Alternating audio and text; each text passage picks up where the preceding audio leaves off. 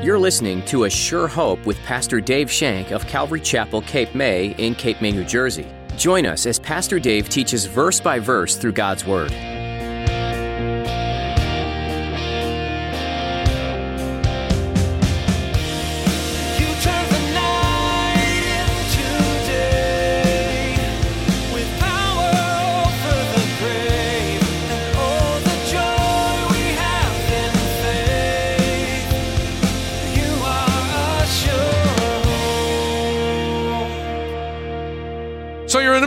Religious box. You feel miserable. You have a weight of the world on top of you, and you're trying to walk around because your sin is weighing you down so much you can't even breathe. And then all of a sudden, you cry out. You cry out, God, help me. God, help me. And this hand comes down from heaven as God reaches down to you and says to you, Believe in my Son, Jesus Christ and I will get you out of the religious box. As a Christian, do you feel trapped? Is your sin weighing you down, and no amount of good works has taken away your guilt? As Pastor Dave shares in today's message, the only thing that can get you out of this quote religious box is Christ. Christ has done all the work. You only need to call out his name and accept his hand. Now, here's Pastor Dave in the book of John, chapter 3, as he continues his message God's Love Defined.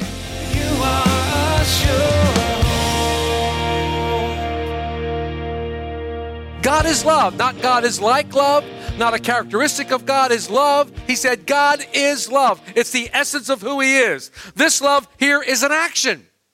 This love is an action love, for God so loved. Romans 5 8 says, God demonstrates, that's an action.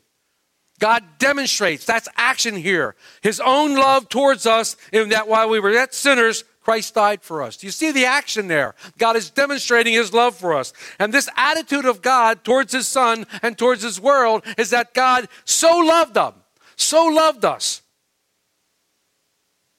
For where does redemption begin? It begins in the love of God. Redemption begins in the love of God.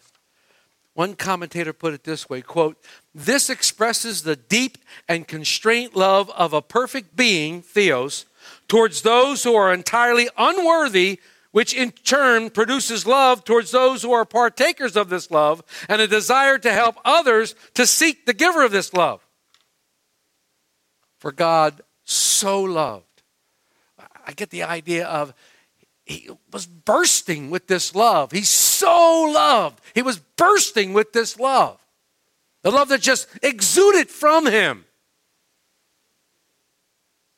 The next phrase answers a simple question What's the object of God's love? What was the object of God's love? Or we might say, Who is the object of God's love? The world. For God so loved the world and here we get a glimpse of the heart of God. God loved the world. The Greek word for world, cosmos. But here, in this context, it stands for people. It stands for you and it stands for me. It shows the object of God's love. The object of God's love, unfortunately, is not the beautiful and pure world that God created. It's not a world that is in harmony with Him. The object of God's world is in rebellion against Him. The object of God's love hates him. A world whose pureness has become scarred by sin. That's the object of God's love. It's a world of greed, of strife, of hatred, and wars. But in spite of all these things, God so loved the world. In spite of these things, in spite of the sin that was rampant, in spite of our rebellion towards Him, in spite of us turning our backs and disobeying every commandment we could possibly think of, God so loved the world. God so loved mankind. Someone, I'm not sure who, said that love must be measured by the obstacles it overcomes. Think of the obstacles that God's love has overcome in your life. Think of the obstacles that God's love has overcome in your life to draw you to Him. So, how did God express this beautiful love? He gave. That's our next phrase. He gave. For God so loved the world that he gave. For God so loved cosmos, the world, his creation. For God so loved all of mankind that he gave. And the Greek word is didome. It means to lavish, to bestow upon, to give out freely. God is a giving God who wants to lavish his creation with this love. The prophet Isaiah prophesies in Isaiah 9 2. We use it at Christmas time. Unto us a child is born, unto us a son is given. If love must be measured in gifts, then God has given us the most perfect gift ever. In fact, we had a message on Christmas time. We called it the indescribable gift. We can't describe it. What did God give? He gave His Son. That's our next phrase. His only begotten Son. For God so loved the world that he gave his only begotten Son. God's only begotten Son is the gift that was given through God's love. God's love just didn't feel for the plight of a foreign world, God did something about it. God did something about it. He gave the most precious thing that he could possibly give. You all have friends, you all have families, you all have relatives, you all give gifts. You think your gifts are special, and they are when they come from your heart. Your gifts are special. But God gave his most precious gift. His most precious gift. His only begotten Son. God gave him and here we see the Father's plan. When God adapted this planet for habitation and placed man on it, it was his intent that man would live with him in harmony forever. They would have fellowship together forever. And in doing so, man would then benefit from God's great love, and he would experience life and the beauty and the joy that was in it. God gave man rules for perfect existence, but man broke those rules. And since he broke the rules, he suffered the consequences. He began to feel guilt. He could now experience pain and death. And worst of all, his fellowship with God was broken. Man was soon fighting and destroying his fellow man. And so it was necessary for God to give more rules, for man was destroying himself with his uncontrollable lust. And as man continued to break the rules, he suffered bitter consequences. And then man says, It's not my fault, it's God's fault. The man started to blame God. He blamed God for his messed up life. He began to get a false concept of who God was. He thought God was cruel and unjust. He thought God hated him. He thought God wanted to make him miserable. But nothing could be further than the truth. So God gave his son Unto us a son is given, that he might reveal the truth about himself. What did his son do when he came to earth? He went about healing the sick, he went about raising the dead, he went about restoring lives together. He gave everyone a taste of the kingdom that was to come. And this is how you can live if you choose his kingdom. He wanted to bring us closer to the Father. He wanted to show us the Father's love.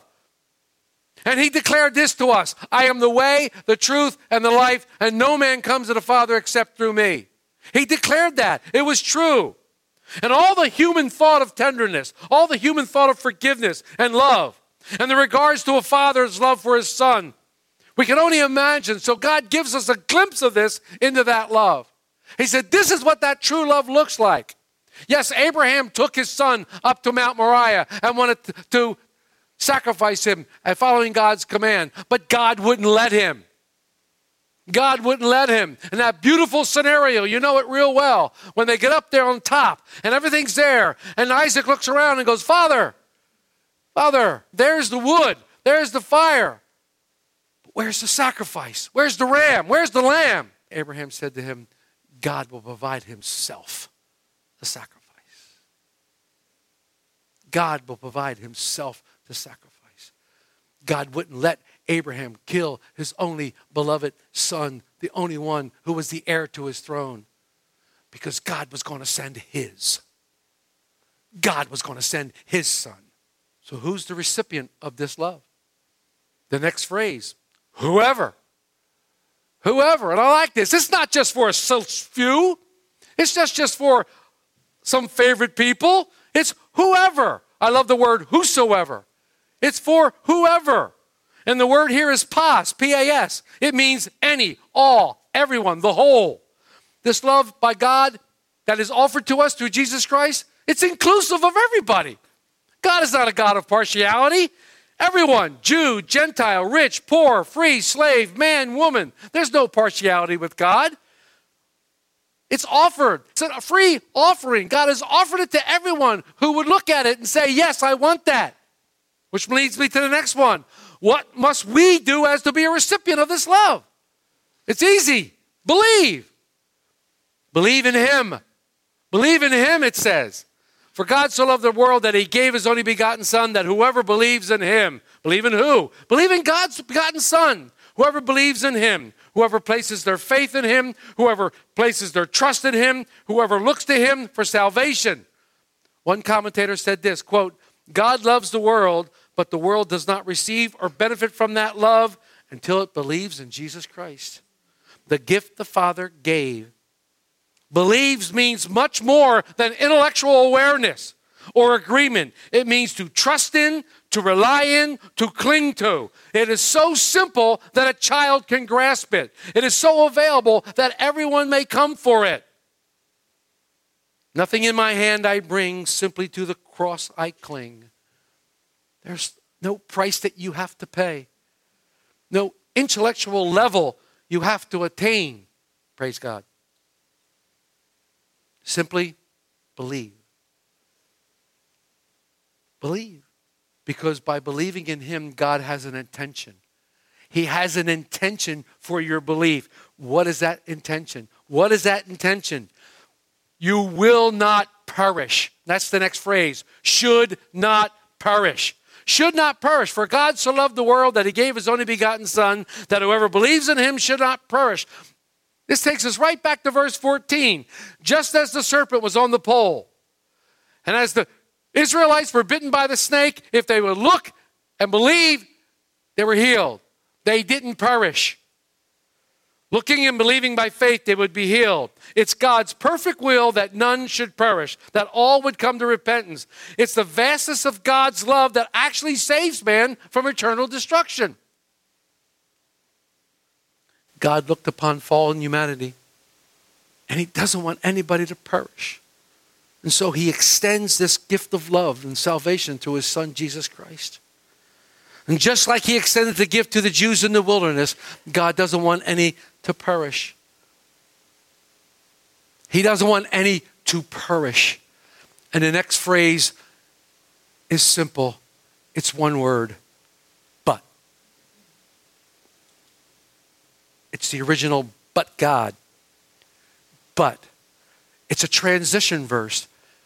It transitions the one who believes from death to life. But it's a transition word. And you know what? I have to read my most favorite but God verse. Most favorite but God verse is found in the Ephesians 2. It begins by saying in verse 1 And you he made alive who were dead in trespasses and sin in which you once walked according to the course of this world, according to the prince of the power of the air, the spirit who now works in the sons of disobedience, among whom also we all once conducted ourselves in the lust of the flesh, fulfilling the desires of the flesh and of the mind, and were by nature children of wrath, just as other. Verse 4 But God, but God, who is rich in mercy. Why? Because of his great love, which he loved us, even when we were dead in trespasses, made us alive together with Christ. By grace you have been saved, and raised us up together, and made us sit together in heavenly places in Christ Jesus, that in the ages to come we might show the exceeding riches of his grace and his kindness towards us in Christ Jesus. But God, but God. But for God so loved the world that he gave his only begotten Son, that whoever believes in him shall not perish, but. And then we come to the duration of God's love. The duration of God's love. Everlasting life. For God so loved the world that he gave his only begotten Son, that whoever believes in him shall not perish, but have everlasting life. And this is the will of the Father his will is that none would perish, that all would come to repentance, and that all would have everlasting life with him, one with him and the Father and the Son and the Spirit forever. The duration of God's love is forever. Well, how long is that, Dave? It's a long time.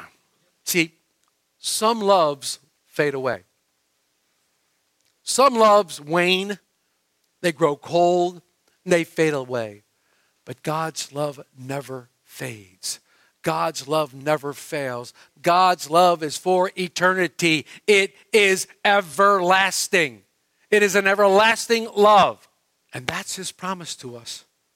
If we have faith in his son, whom he sent to die on a cross in our place, we would have everlasting life.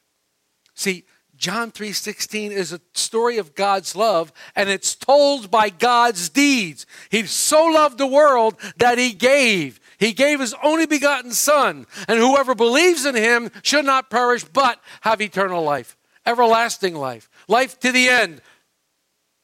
See, man's ruin came entirely by his own hand. Man's ruin came entirely by his own hand. Man was responsible for his own ruin. You were responsible for your sin. I am responsible for my sin. No one caused me to sin. I can't blame it on my parents. I can't blame it on anybody else but me. I am responsible for my actions, and therefore I must take the consequences of those actions. The wages of sin is death. But God has given us an escape. God has an escape clause, and this is it. This is God's escape clause. You want to live forever or would you rather die? You choose. You choose. But see, I was helpless in my sin. I was helpless to get my way out. Oh, I tried. Sure, I did. I tried and I tried and I tried and I couldn't get out of the religious box. Remember the religious box? The religious box is a cage. The religious box says, well, you can get to God if you do this, this, this, this, this. Oh, yeah, don't forget this, this, and this, and this. And oh, yeah, that. If you do all these things, you can get out of the religious, little that box. If you do all these things, you can get out. And we've all tried. We've all tried. Because in the box, there is no ladder. In the box, there is nothing but walls. And as you try to shimmy up the walls, guess what? You slide back down. And you can't get out. So you're in the middle of this religious box. You feel miserable. You have a weight of the world on top of you, and you're trying to walk around because your sin is weighing you down so much you can't even breathe. And then all of a sudden, you cry out. You cry out, God, help me. God, help me. And this hand comes down from heaven as God reaches down to you and says to you, Believe in my son, Jesus Christ, and I will get you out of the religious box. And God pulls you out of the religious box. And he shows you this enormous love, a love that you've never experienced, a love that you never even thought was possible. He shows you this love as you look at a man dying on a cross and he declares to you, That's my son. And guess what? He's up there dying for you. He's up there suffering for you. How do I get there? Believe him. Believe him. Believe that I sent him. And you'll be saved. Oh, don't fall for the religious box. Don't slide down the slippery slope of the religious box and get trapped in a box that there's no way out of. God has made a way out of the religious box. God has made a way where there is no way. He's made a way out of the religious box. You don't have to get to God. He came to us. He came to us and exhibited and demonstrated and said, Here I am, take my hand. God is calling on you today to take his hand and get out of the box and walk with him. Walk with him forever. God reached down in the midst of your sin. Well, I have to clean up my act. No, you don't. No, you do not. Believe in him and he'll clean up your act. Believe in him and he'll give you the tools to help you clean your act up. God wants you just the way you are. Just the way you are. Because man's salvation is entirely all of God. There are those who think that being saved is easier than being lost. To be saved, you simply believe in Jesus Christ. To be lost, you have to reject that love. You have to reject the warnings and the pleadings of His Holy Spirit. You have to trample upon the sacrifice of God and counting the blood of His covenant as unholy. And you fight against God. We didn't get to the kicker verse. We didn't get to the verse I call the kicker. I love the kicker verses in the Bible but God's kicker verse in this one is For God did not send his Son into the world to condemn the world. He called you on the phone, but that he, the world, would be through him, might be saved. God did not send his Son into the world to condemn the world, but that the world through him might be saved. Romans 8 1. Therefore, there is no condemnation for those who are in Christ Jesus. In a few years, we'll be in chapter 8. And in chapter 8, Jesus is faced with a woman. This woman has committed adultery. She's been caught in the very act. And they throw her in front of Jesus. And they want Jesus to do something about it. Jesus looks at them. He gets down and he starts writing something in the sand. We'll discuss that when we get there in a few years. And he starts writing something in the sand, and they all flee. And he looks at the woman and says, Woman, where are your accusers? Where are those who condemn you? And she says, There aren't any. What did he say? Neither do I condemn you. Go and sin no more. We're going to read some tough, tough scriptures about those who may be condemned already because they have forsaken and not accepted the sacrifice. How can I be uncondemned? Believe in Jesus Christ. You are condemned until you believe in Jesus Christ. If you die in your condemnation, then woe is you. It will not be a pretty thing. This is a powerful verse. It's a life changing verse. It's a verse that is so powerful that it's used throughout the world as a verse to witness and get people to come to the Lord. And maybe today you understood it a little better. Maybe you knew it perfectly to begin with, and that's okay. But you're here today and God is speaking to your hearts.